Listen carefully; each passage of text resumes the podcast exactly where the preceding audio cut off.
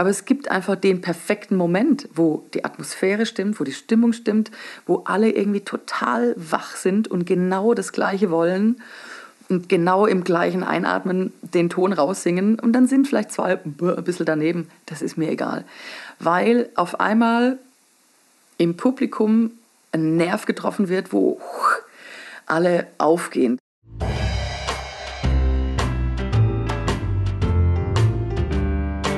Herzlich willkommen zum Palaver, dem Bildungspodcast des Vereins Goldader Bildung. Wir sind ein kleiner gemeinnütziger Verein in der Goldstadt Pforzheim. Unsere Stärke ist unser Team aus engagierten Menschen unterschiedlicher Professionen. Bildung verstehen wir umfassend und ganzheitlich. Pädagogische Themen aus der schulischen und außerschulischen Praxis werden von uns aufgegriffen und unter den Stichworten Bildung, Erziehung und Lernen theoretisch hinterfragt. Die daraus entstehenden Ideen erproben wir in praktischen Projekten. In unserem heutigen Podcast wollen wir der Frage nachgehen, wie kann es sein, dass Kinder und Jugendliche aus eigenem Antrieb lange Übungsphasen absolvieren, um in einer Sache perfekt zu werden. Ich bin Gabi Teilmann vom Verein Goldader Bildung. Dem Phänomen der Lust am Üben sind wir nachgegangen am Beispiel des Kinder- und Jugendchors der Chorakademie Pforzheim. Wir waren bei einer der Chorproben dabei und haben die Begeisterung dort hautnah erlebt. Mir wurde von einer Freundin erzählt, dass die Kinder auch in den Pausen und nach den Proben singend rausgehen und auch noch auf der Straße weiterüben.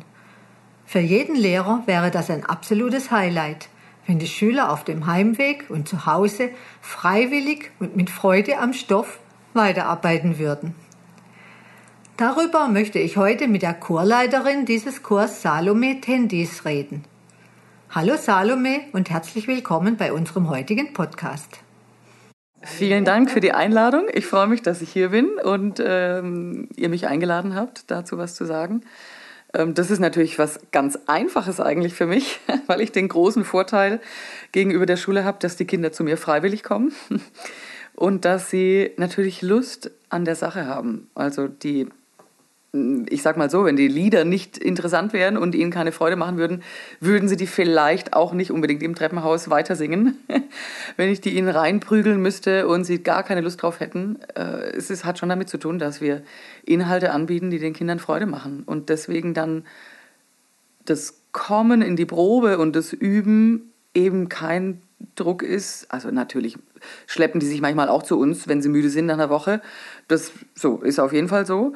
Aber im Grundsatz haben die natürlich Lust zu singen und sind deswegen bei uns. Also die wenigsten bleiben bei uns, wenn die Eltern sie irgendwie dahin zwingen. Das haben wir eigentlich auch ganz selten. Also wir kriegen das natürlich auch nicht so ganz mit von Anfang an, wie es wirklich ist. Aber man spürt natürlich schnell, ob ein Kind da ist, weil es da sein will oder weil es die Idee der Mutter ist, die früher selber gerne in einem Chor gesungen hätte und das jetzt in ihrem Kind verwirklichen möchte.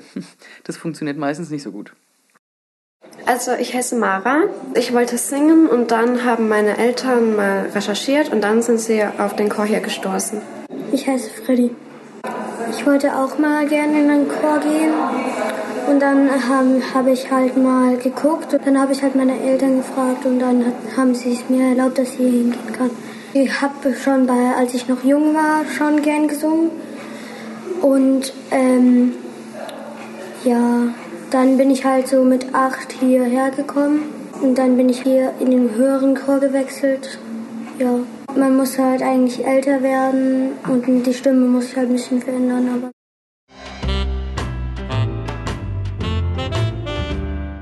Du hast mir mal früher erzählt, dass dein eigener Werdegang, würde mich jetzt mal interessieren, dass deine Eltern dich gelassen haben, was du möchtest. Das ist richtig. Und äh, da bin ich heute noch sehr, sehr froh drüber. Ich bin, mm, glaube ich, schon immer einfach natürlich ein sehr musikalisches Kind gewesen. Also es wird meine Kindergärtnerin, der ich ab und zu noch begegne im Ort meiner Eltern, erzählt es heute noch, dass ich schon im Kindergarten, wie alt war ich dann da? Vier oder fünf? bevor ich in die Schule kam, beim, bei der Abschlussrunde im Vorraum, wo jeder seinen Haken hatte mit Haseigel und so, äh, und man dann noch ein Abschlusslied gesungen hat, dass ich da schon die zweite Stimme von Der Mond ist aufgegangen irgendwie erfunden habe. Ich bin nicht sicher, wie das geklungen hat, aber anscheinend habe ich damals schon eine zweite Stimme singen können und habe das sehr gern gemacht. Und ähm, wir haben auch zu Hause recht viel gesungen beziehungsweise auch in dieser äh, christlichen Gemeinschaft, in der wir unterwegs waren, wurde eben auch viel gesungen, auch in diesen Kinderstunden. Und dann war das Erste, was ich halt erlebt habe, die musikalische Früherziehung, die es damals schon gab von der Musikschule. Das war so ein rhythmisches, wir malen Bilder und singen währenddessen und hauen auf Klangstäbe und ich weiß gar nicht mehr genau, was das war, aber das so war eben dieser Anfang. Noch im Kindergarten kam jemand, glaube ich, zu uns. Und dann war das erste halt die, der Flötenunterricht. So, glaube ich, für, ist auch heute, glaube ich, noch ein Klassiker bei vielen, dass sie mit der Flöte anfangen.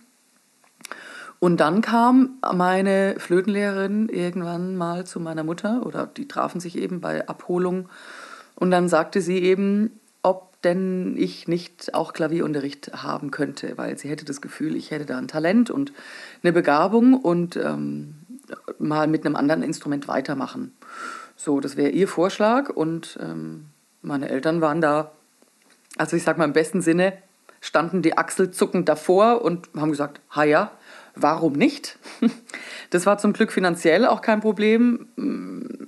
Ich weiß nicht mehr, was es damals gekostet hat, aber es war auf jeden Fall äh, ganz in Ordnung, dass es keine, keine Hürde darstellte.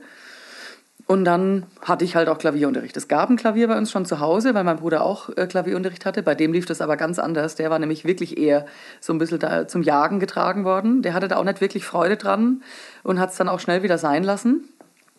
Und ich äh, hatte dann Klavierunterricht.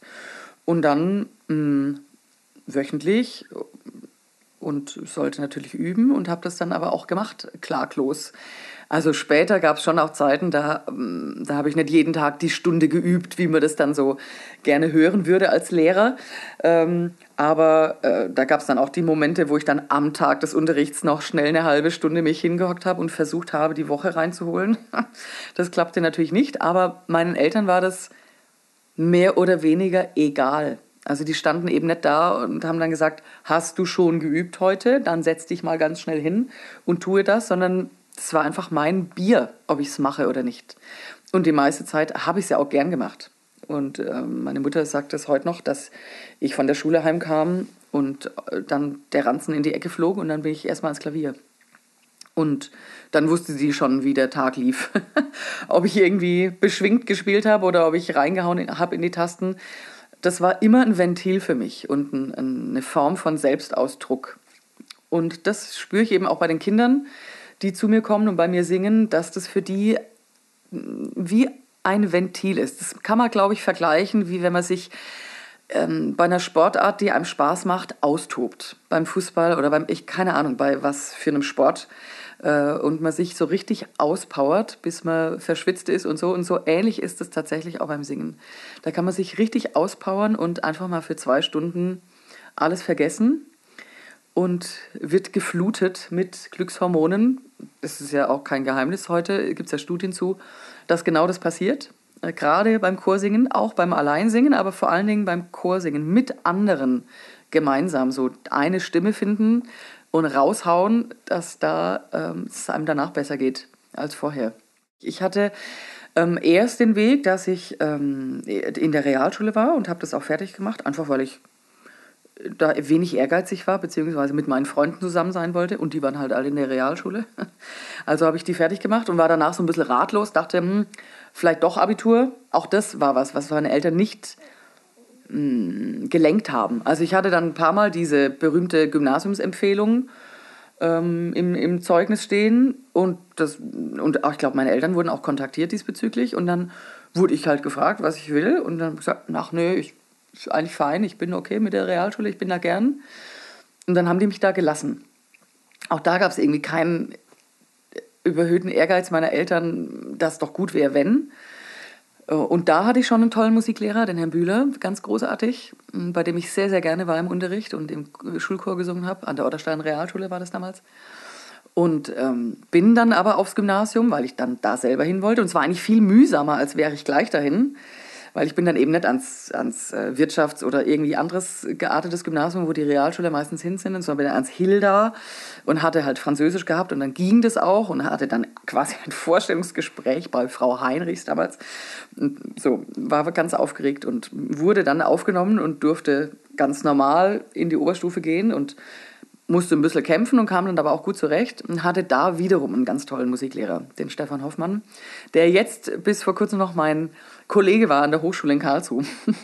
mein ehemaliger Musiklehrer, das war auch sehr witzig. Also wir kennen uns jetzt sehr lange und der ist wirklich grundsätzlich dafür verantwortlich, dass ich auch für Chor eine unglaubliche Begeisterung äh, bekommen habe, weil der selber so begeistert war der, der, bis heute ist es so ein, ein Birkenstock-Mensch, der dann im Konzert, weil er nicht so groß war, auf den Stuhl stieg, äh, Birkenstock ausgezogen hat und dann wie ein wirklich ein, ein Derwisch auf diesem Stuhl tobte, dass jeder Angst um ihn hatte, dass es ihn runterhaut und er irgendwie querschnittsgelähmt sein Leben frist muss. So äh, durchgeknallt war der im Konzert, weil der so begeistert war und es war Grund genug dann wiederum für mich, nicht ähm, an ein anderes Gymnasium zu gehen, um dort Leistungskursmusik zu machen, sondern ich wollte unbedingt bei ihm bleiben und habe dann in Anführungszeichen nur Grundkursmusik damals gemacht und Englisch-Deutsch als Leistungskurs gewählt, als es noch dieses Kurssystem gab. Und war einfach, ja, wollte mit ihm sein und mit ihm lernen. Und der war dann auch verantwortlich, dass ich in den Landesjugendchor Baden-Württemberg kam. Der war damals der organisatorische Leiter dieser Einrichtung, ein toller Laden, den ich heute noch liebe und habe dann da auch jahrelang mitgearbeitet als organisatorische Betreuung und Stimmbildnerin und bin diesem Landesjugendchor bis heute sehr verbunden. Und das war für mich so die Wiege eigentlich meiner musikalischen Bildung. Und das hat alles mit Menschen zu tun, die begeistert waren von der Sache. Und das ist, glaube ich, was übergesprungen ist auf mich und was ich, was es mir jetzt auch einfach macht, Kinder und Jugendliche zu begeistern und irgendwie so pubertierende 14- bis 16-Jährige, die daheim eine Vollkatastrophe sein müssen, wird mir immer berichtet. Die kommen zu mir und sind fein und stellen sich an, um umarmt zu werden. Mittlerweile machen wir das wieder. Ähm, so nix Teenie und Fremdeln und irgendwie doof, sondern die stehen dann Schlange nach der Probe, weil sie mir noch Tschüss sagen wollen vor dem Wochenende und so. Und das und ja und kommen gerne und also auch Jungs, es ist immer so ein Klischee, dass Jungs doch für sowas nicht zu begeistern wären. Das stimmt einfach nicht. Ja? Ich habe da zig Jungs stehen, die sind schon lang durch den Stimmbruch durch und kommen noch, können wir das nochmal machen da, wir können den Bass da immer noch nicht an der Stelle. Und so und singen dann mit Begeisterung mit. Immer noch. Und sagen schon, jetzt habe ich Abi, aber ähm, ich gucke jetzt mal, ich mache wahrscheinlich ein Praktikum oder mache erst eine Sani-Ausbildung und dann Studium. Also so lange bin ich auf jeden Fall noch da. Ja, voll gut. Vielen Dank, ich freue mich sehr. Oder die dann kurz eine WhatsApp schicken. Ich bin gleich da, ich muss noch parken. die dann irgendwie mit acht angefangen haben und jetzt Führerschein haben und dann geschwind Auto parken müssen und deswegen ein paar Minuten zu spät sind. Ah, okay, da denkst du, okay, ich werde alt. Aber sie sind immer noch da, sie sind einfach immer noch da und wollen singen. Und das ist ähm, ein super schönes Geschenk für mich. Und wo ich auch eben nicht groß drüber nachdenke und mir auf die Schulter klopfe, sondern es ist einfach, glaube ich, wirklich Ergebnis und Frucht der Sache, dass ich selber begeistert bin von dem, was ich tue. Das funktioniert immer. Mhm. Also das weiß ja jeder von seinem Bereich, in dem er ist. Oder in, jeder hat so jemanden, glaube ich. Oder hoffe ich, dass jeder jemanden hat, der von irgendwas so begeistert ist, dass man selber Feuer gefangen hat und dann da selber hängen blieb. In Vereinen, im Sport, in der, ist egal was. Ähm, so funktioniert es glaube ich. Aber was mich jetzt noch sehr interessieren würde, so eine Probe, also bis zum Auftritt, ist ja wirklich harte Arbeit. Also, ich muss mal sagen, ich hasse es zu proben eigentlich. Ich hasse es. Und am liebsten wäre mir das, zack, die könnten das einfach gleich, ja, ich singe das vor, nachsingen, zusammenbauen, können, Konzert. Also am liebsten würde ich einfach nur Konzert machen. Das muss man einfach auch mal ganz klar sagen. Ich habe da selber eigentlich wenig Geduld und bringe sie dann halt auf, weil ich weiß, geht halt nicht anders. Und man muss sagen, die hassen das auch, das Proben. Also wir hassen das eigentlich alle und machen es halt, weil es nötig ist. Und dann braucht es schon manchmal viel, also sagen wir mal, methodische Abwechslung auch, um, äh, ich kann ja dauernd mit der Peitsche dastehen, tue ich ja nicht wirklich, aber ähm, weil ich natürlich will, dass es gut wird und weil ich schon im Ohr habe, wie es sein wird, wenn es wenn es gut ist. Du hast es im Ohr, die Kinder ja, auch, weil die brauchen ja eine Vision auch. Ja, die muss ich ihnen natürlich vermitteln. Ähm, das können die nicht. Oh ja, ich erinnere mich sehr gut an, an die Geschichte mit dem Mima-Monsterchen. Das ist ein Stück eines ähm, noch lebenden Komponisten. Das haben wir, das habe ich ausgesucht, als wir entschieden haben, dass wir bei einem Chorwettbewerb mitmachen. Das war 2019, siebter Erwitter Chorwettbewerb in Nordrhein-Westfalen. Überhaupt das erste Mal, dass wir sowas gemacht haben. Ich bin da gar nicht so ein Fan von, von so Battling in, in, innerhalb der Musik, weil ich immer finde, dass es eher um ums Machen geht und nicht um sich vergleichen und besser sein als andere. Das ist aber dort ein, Wettbewerb, der super schön organisiert ist und sehr zugewandt ist und sehr aufs Miteinander bedacht ist, aufs Miteinander zwischen den ganzen Chorgruppen. Also gut, mein Vorstand und so, die haben gesagt, ah, das wäre mal gut und wir hm, mal so die Latte hochhängen und mal so als Ziel und zum, okay, alles klar, wir gehen zum Wettbewerb.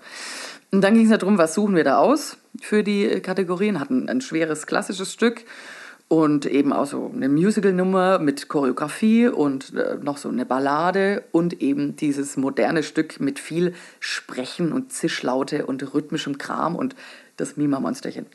Und ähm, ich weiß noch, als ich das in der ersten Probe mitgebracht habe und dann äh, ich ihn vorgemacht habe, also wirklich die, und da waren viele Kinder dabei, die schon jahrelang mit mir äh, gesungen haben zu dem Zeitpunkt, die mich wirklich ratlos angesehen haben. Und ich glaube, man hat so, so wie im Comic so die Gedankenblasen gesehen, jetzt dreht sie durch. So.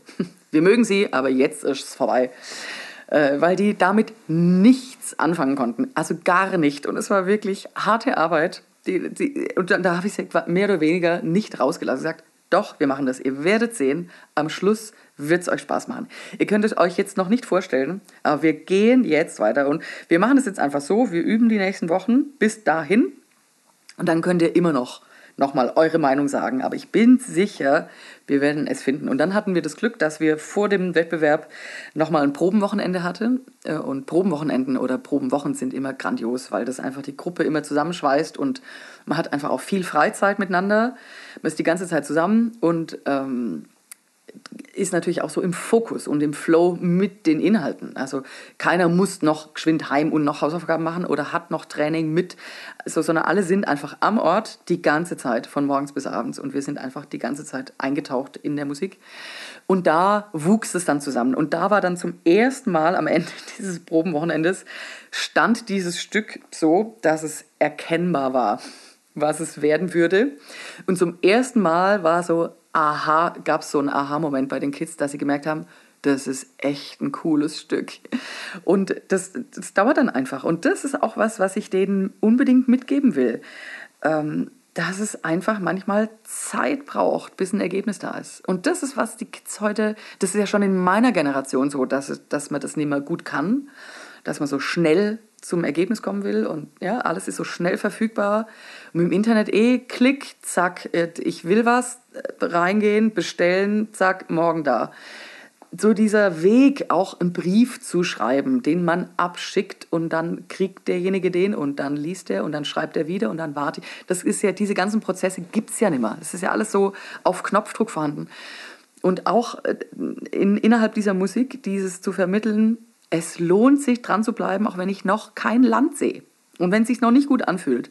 Und dann eben, das ist dann wahrscheinlich meine Vorarbeit gewesen, das Vertrauen zu haben in die Leitung, dass sie dann trotzdem mitgehen, obwohl die noch nichts sehen, sozusagen im Dunkeln vor sich hin tappen in diesen Proben eigentlich jedes Mal gefrustet sind und dann, so, jetzt Mima, oh nee, jedes Mal so der Aufschrei in der Gruppe, muss man selber auch aushalten, dass die Kinder da permanent keine Lust drauf haben, auf dieses, auf Stück, uns doch durchzuziehen mit Spaß und mit Humor und auch ein bisschen mit Strenge, sagen, jetzt reißt euch zusammen, wir sind ein Leistungschor, zack, jetzt äh, offen hindern und jetzt machen wir das. So, also immer so hin und her zu switchen zwischen diesen verschiedenen Rollen, die ich dann da auch habe und dann sie zum Ergebnis zu führen und dann strahlende Augen zu sehen. Und das war natürlich dann genau beim Wettbewerb das Stück, was alle vom Hocker gerissen hat. Genau das, dieses Stück war es dann. War dann auch allen klar und alle waren so, voll gut, dass wir das gemacht haben. So. Aber das ist dann auch ein Aushalten auf beiden Seiten. Und das hat, geht aber nur mit Vertrauen. Mit Vertrauen und einer, einer großen Zugewandtheit zueinander, dass man sagt, komm, let's go. Ähm, wir, schaffen das. Äh, und das ist dann kein Wir schaffen das Blabla, sondern das ist dann halt wirklich echt harte Arbeit. Das ist schon so. Das ist total ätzend manchmal und anstrengend. Und dann muss man halt auch sagen, okay, das hat jetzt heute keinen Wert mehr. Die halbe Stunde, die ich noch hätte, dann spielen wir halt. Weil die irgendwie mal runterkommen müssen. Am Ende einer Woche sind die müde. Und dann, das war jetzt schon gut. Und dann muss ich auch dann von meinem Profi-Anspruch, den ich absolut anlege an die, ich arbeite mit denen wie mit Erwachsenen. Das ist schon krass eigentlich. Äh, und muss ich dann aber auch mal ausatmen und sagen, okay, die haben jetzt gut gearbeitet bis jetzt. Das wird schon, stimmt mein Zeitmanagement, da muss ich dann gucken, habe ich es im Griff mit der Planung? Ja, doch, komm, die halbe Stunde, dann spielen wir, äh, was sie wollen. Und dann ist es oft das Dirigentenspiel zum Beispiel. Ja, dann sind es oft auch noch musikalische Sachen, die sie haben wollen. Aber halt wo sie loslassen können, locker lassen können. So, aber die Proben, ey, wirklich Proben, das ist was fürchterliches eigentlich. Wir wollen eigentlich immer Ergebnis haben und Konzert machen und Publikum und Applaus und Glückshormone im Auftritt haben. Ja, so, und das wollen wir. Brauchen halt denke, Proben dafür. Das eine ist das Vertrauen in dich als Leiterin, mhm. aber das andere ist auch das Vertrauen in sich selber, das mhm. jedes Kind haben muss, mhm. mhm. dass es das schafft, dass es das kann. Mhm. Und dann der Stolz, wenn es klappt. Ja, oder? ist nicht von alleine da tatsächlich. Also viele kommen natürlich an und, und sind sehr stabil in sich und, und äh, können auch interessanterweise sehr früh einschätzen, was sie können und dass sie was können und das mögen und dass sie da stolz drauf sind, auf eine ganz gesunde Art. Aber ganz viele kommen natürlich an und haben das gar nicht. Also die, die äh, sind klein mit Hut und trauen sich erstmal nicht, haben eine schöne Stimme und nehmen dann die Hürde. Es ist ja bei uns so, dass wir verschiedene hm, wie soll ich sagen, verschiedene Wege haben, zu uns zu kommen. Also das heißt, die ganz Kleinen, die müssen nicht vorsingen oder es gibt so eine, so eine Orientierungssingen, aber keins, was jetzt entscheidet, ob sie kommen dürfen oder nicht. Ähm, und dann gibt es den Vorchor, da gibt es dann schon äh, ein Vorsingen bei mir äh, nach einer gewissen Zeit, hm, wenn die dann auch das Alter erreicht haben, wo die dann ja, in so eine Art Trainingslager kommen. Die haben dann zweimal in der Woche Probe wo die eine Stunde lang Stimmtraining kriegen, auch eine Stunde lang ohne Pause Training haben mit Liedern und Stimmbildung, einfach um auch Konzentration zu trainieren, dranbleiben zu können eine Stunde lang. Das ist allein das ist schon schwierig für die Kids manchmal, wenn die da acht, neun sind, um dann danach wieder ein Vorsingen zu haben, um dann in den Konzertkinderchor zu kommen. Und dieses Vorsingen hat aber einfach immer die, den Sinn, äh, die Stufe, also einfach das Niveau zu erkennen. Wo sind die Kinder gerade jetzt im Wachstum sozusagen, in der Entwicklung? Es geht eigentlich selten darum, dass man dann sagt, das ist ja ganz schlimm, fürchterlich. Wir haben uns sehr getäuscht, als wir dich genommen haben. Das passiert eigentlich nicht, ja, weil wir das ja von Anfang an ähm, ja, führen und lenken und, und, und ähm, so arbeiten, dass das eben gar nicht dahin kommt.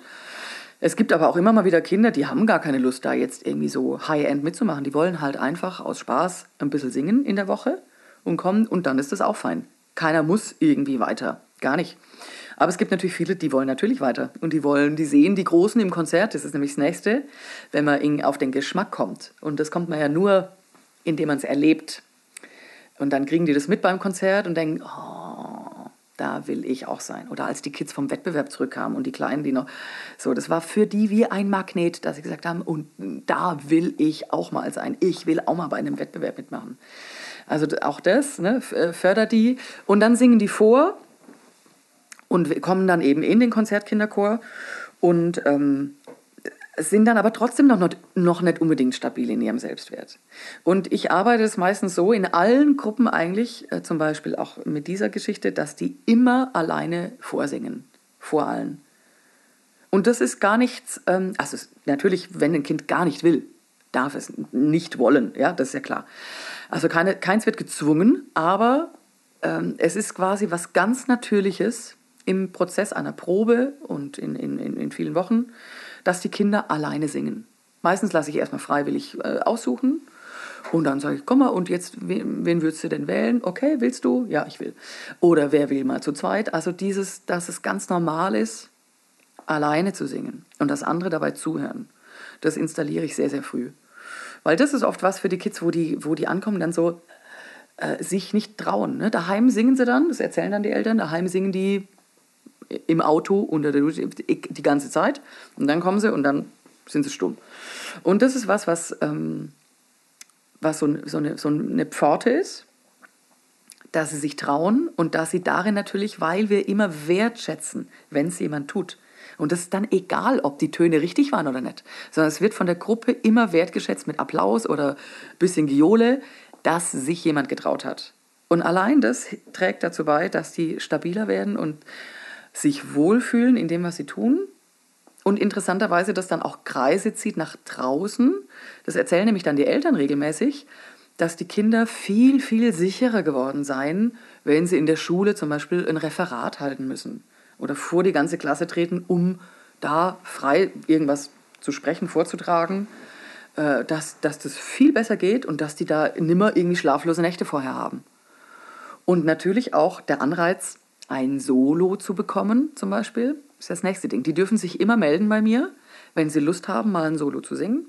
Es gibt ja dann auch verschiedene Lieder, die für ein Konzert vorbereitet werden, wo ich dann auch sage, wenn jemand Interesse hat an einem bestimmten Solo, darf er sich melden bei mir. Oder ich verteile eben die Soli auch, äh, was natürlich immer so eine kleine Auszeichnung ist. Äh, aber, eh, wie gesagt, ja auch immer normal ist, dass man Solo singt bei uns. Und das sind so verschiedene Anreize, die die Kinder dann mm, stärken und größer machen und also ja, ganz selbstbewusst machen. Ich habe einen Jungen bei mir, der ist jetzt eben auch 18, der, der war ganz, ganz früh bei mir schon am Theater damals im Kinderchor. Der hat damals den Hirtenknaben in der Tosca vor 500 Leuten gesungen, alleine auf, an der Rampe mit Orchester unten. Ne? Nur der Dirigent da unten, der das irgendwie regelt okay, der hat nicht alle super gut gesehen, weil die natürlich Gott sei Dank im Dunkeln saßen, aber doch, ja, so ein Bub mit neun Jahren, zehn Jahren oder was der damals war, singt dann den Hirtenknaben allein vor fünf, das muss man erstmal machen. Ich glaube, ich hätte das damals wahrscheinlich nicht gemacht. Ich weiß nicht, ob ich schon in der Lage gewesen wäre, das zu tun. Also die wachsen mit diesen Aufgaben und weil ich es ihnen zutraue und jeder kriegt aber auch seine Zeit. Also um das noch abzuschließen, es gab ein Mädchen in dem, in dem kleinen, Konzertini heißen die, die, die war die erste Gruppe bei uns. Und da habe ich immer so ein, so ein kleines Spiel am Anfang gemacht, dass wir im Kreis sitzen und unsere Namen vorsingen. Also da sitze ich dann und sag, äh, singe Salome und dann antworten alle Salo. Ne, geht natürlich darum, um zuhören, imitieren, nachsingen können, überhaupt singen. So und jeder seinen Namen und dann auch, für mich war das natürlich auch der Trick, überhaupt alle Namen kennenzulernen. am Anfang. Wenn die Saison beginnt, dann hast du wieder neue Kinder da hocken, dann oh, ne? so, also für mich auch zum Namen lernen, okay. Und dann gab es ein Mädchen, die wollte sich quasi im Boden auflösen, wenn die Reihe an sie kam. Also sie hat einfach nicht gesungen. Ja? War nichts zu machen. Null, nada. Über ein ganzes Jahr hat dieses Kind nicht gesungen. Das war dann schon irgendwann so, dass wir dann so Theresa, magst du jemand aussuchen, der für dich den Namen singt? Hm, ah ja, genau, so. Äh, und dann hat irgendwann anderes für dieses Kind gesungen. Und mittlerweile ist, deswegen kann ich das auch sagen, ist es sowas von überhaupt kein Problem. Es gab dann einen Tag, hat dieses Kind dann einfach ihren Namen gesungen. Was passiert ist? Keine Ahnung, keine Ahnung. Ich weiß nicht. Auf einmal ging's. Aber es war immer klar, es gibt diese Runde, es gibt immer auch die Gelegenheit für dich, es zu tun. Wenn du nicht willst, kein Problem weitergegangen. So, und wirklich über ein Jahr hat es gedauert. Und jetzt? Gar kein Problem. Also jedes Kind kriegt da auch seine Zeit und ich glaube, das ist auch was Wichtiges, dass man eben nicht in dieser Gleichmacherschiene äh, unterwegs ist, dass alle wie die Lemminge so und so funktionieren müssen, sondern dass jedes auch halt seinen Platz findet. Sei es im Leistungskurs, sei es bei den Kleinen, sei es, dass man halt nach erst einem Jahr seinen Namen singt und sich traut. Also so. Also ähm, nicht jedes ist gesegnet mit so einem starken Selbstbewusstsein, aber das Singen ist auf jeden Fall dazu angetan, dass es wird.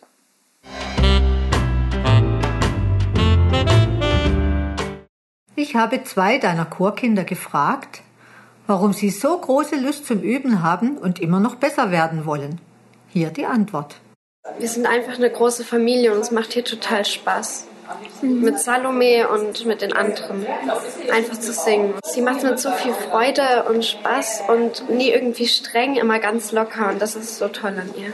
Ich finde es auch richtig schön hier, einfach so viele um sich zu haben und dann einfach seine Stimme laufen zu lassen. Und es macht ziemlich Spaß hier. Sie ist immer richtig nett und sie ist wie eine Mutter für uns. ja.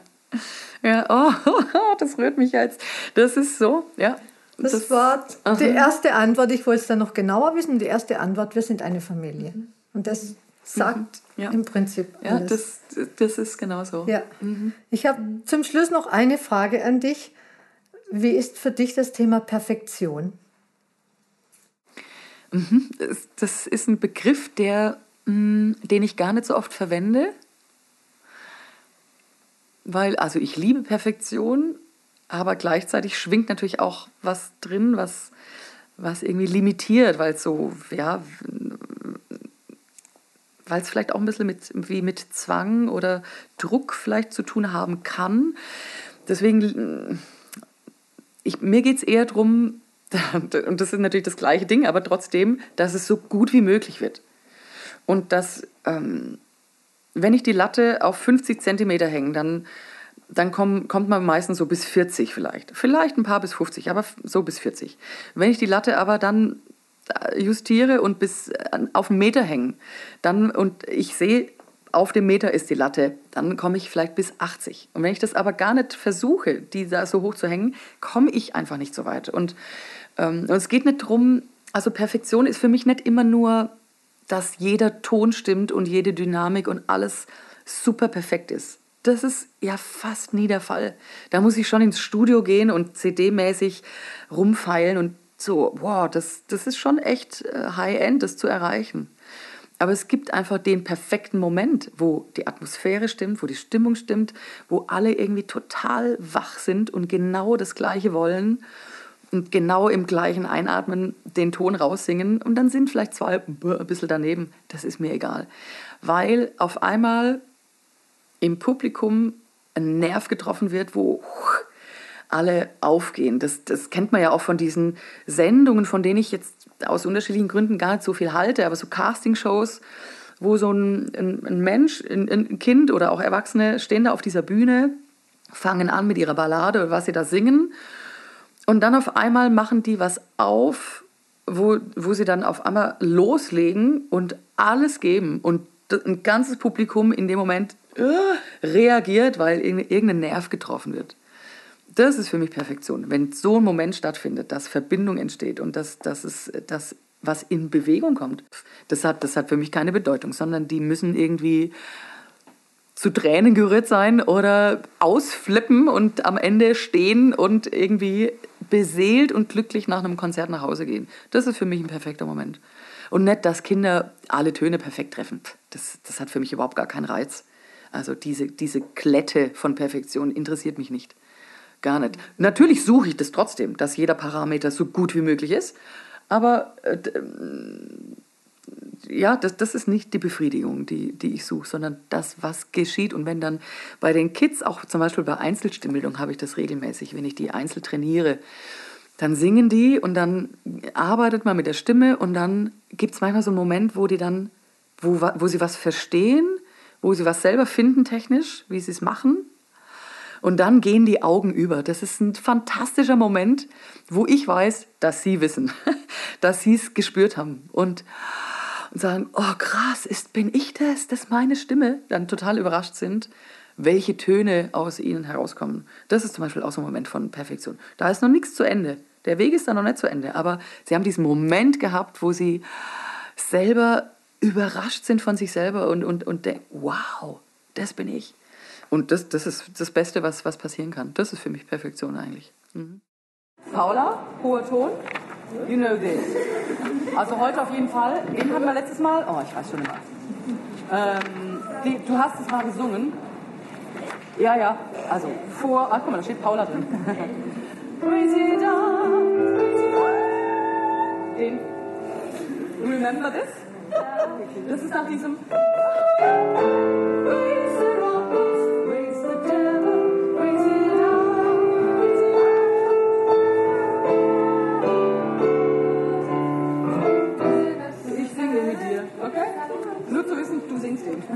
Maxine macht, laut muss gehen, ich muss gehen, aber muss gehen. Soll ich dann Mittelstimme oder so Nein, Mittel, unbedingt. Unbedingt, ja. Mittelstimme. Und wie gesagt, du steigst vorher aus, bei dieser Einstelle, das, ne? Okay, let's try. Ähm, sie haben 10.000 Schritte aus. Nein, haben sie nicht. Hm. Meine Hand vibriert.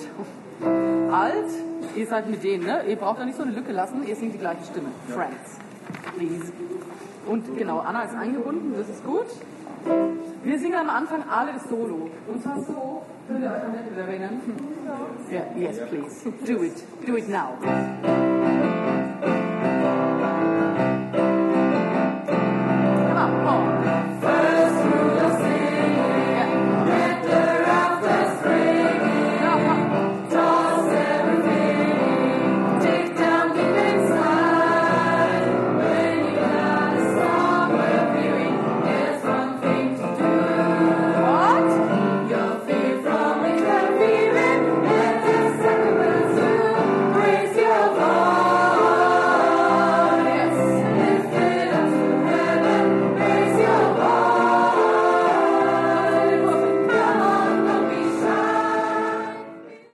Begeisterung funktioniert immer, immer.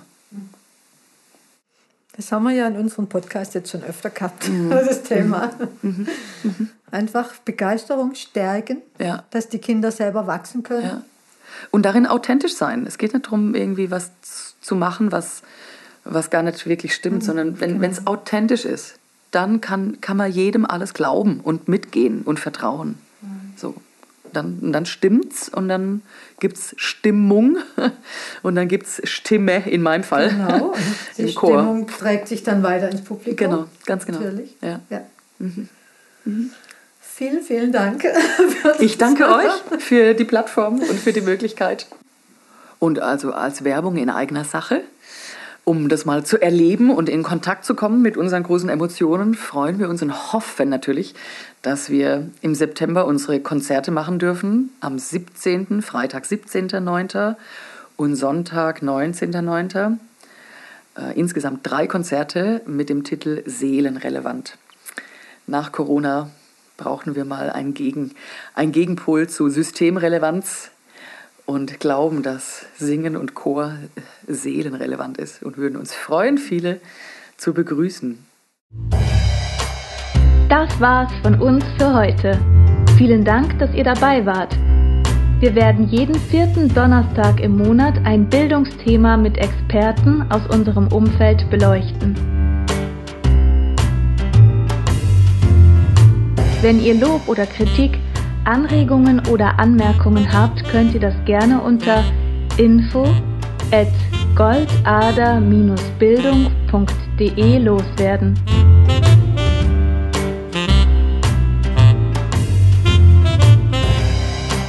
Wir freuen uns auf eure Rückmeldungen und hoffen, euch auf den nächsten Podcast neugierig gemacht zu haben.